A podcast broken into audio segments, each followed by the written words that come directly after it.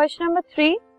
for any substance why does the temperature remain constant during the change of state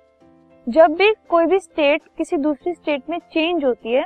तो उस substance के लिए जो टेम्परेचर है, उस इंस्टेंट पर कांस्टेंट क्यों रहता है, ये हमें बताना है। So the reason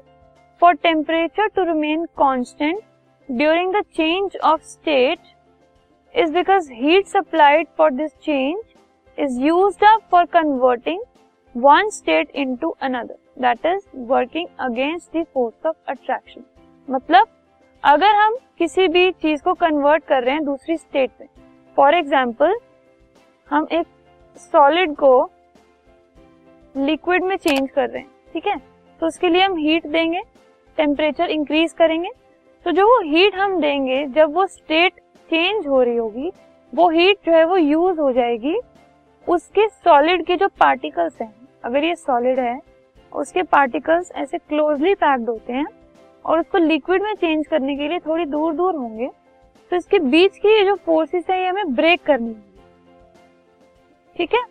तो ये जो हीट जो हमने प्रोवाइड की है, वो सारी इन फोर्सेस को ब्रेक करने में यूज़ हो जाती है एंड इस वजह से जो टेम्परेचर है, वो इंक्रीज नहीं होता, वो कांस्टेंट रह जाता है। बिकॉज़ ये heat it is use up in working against the force of attraction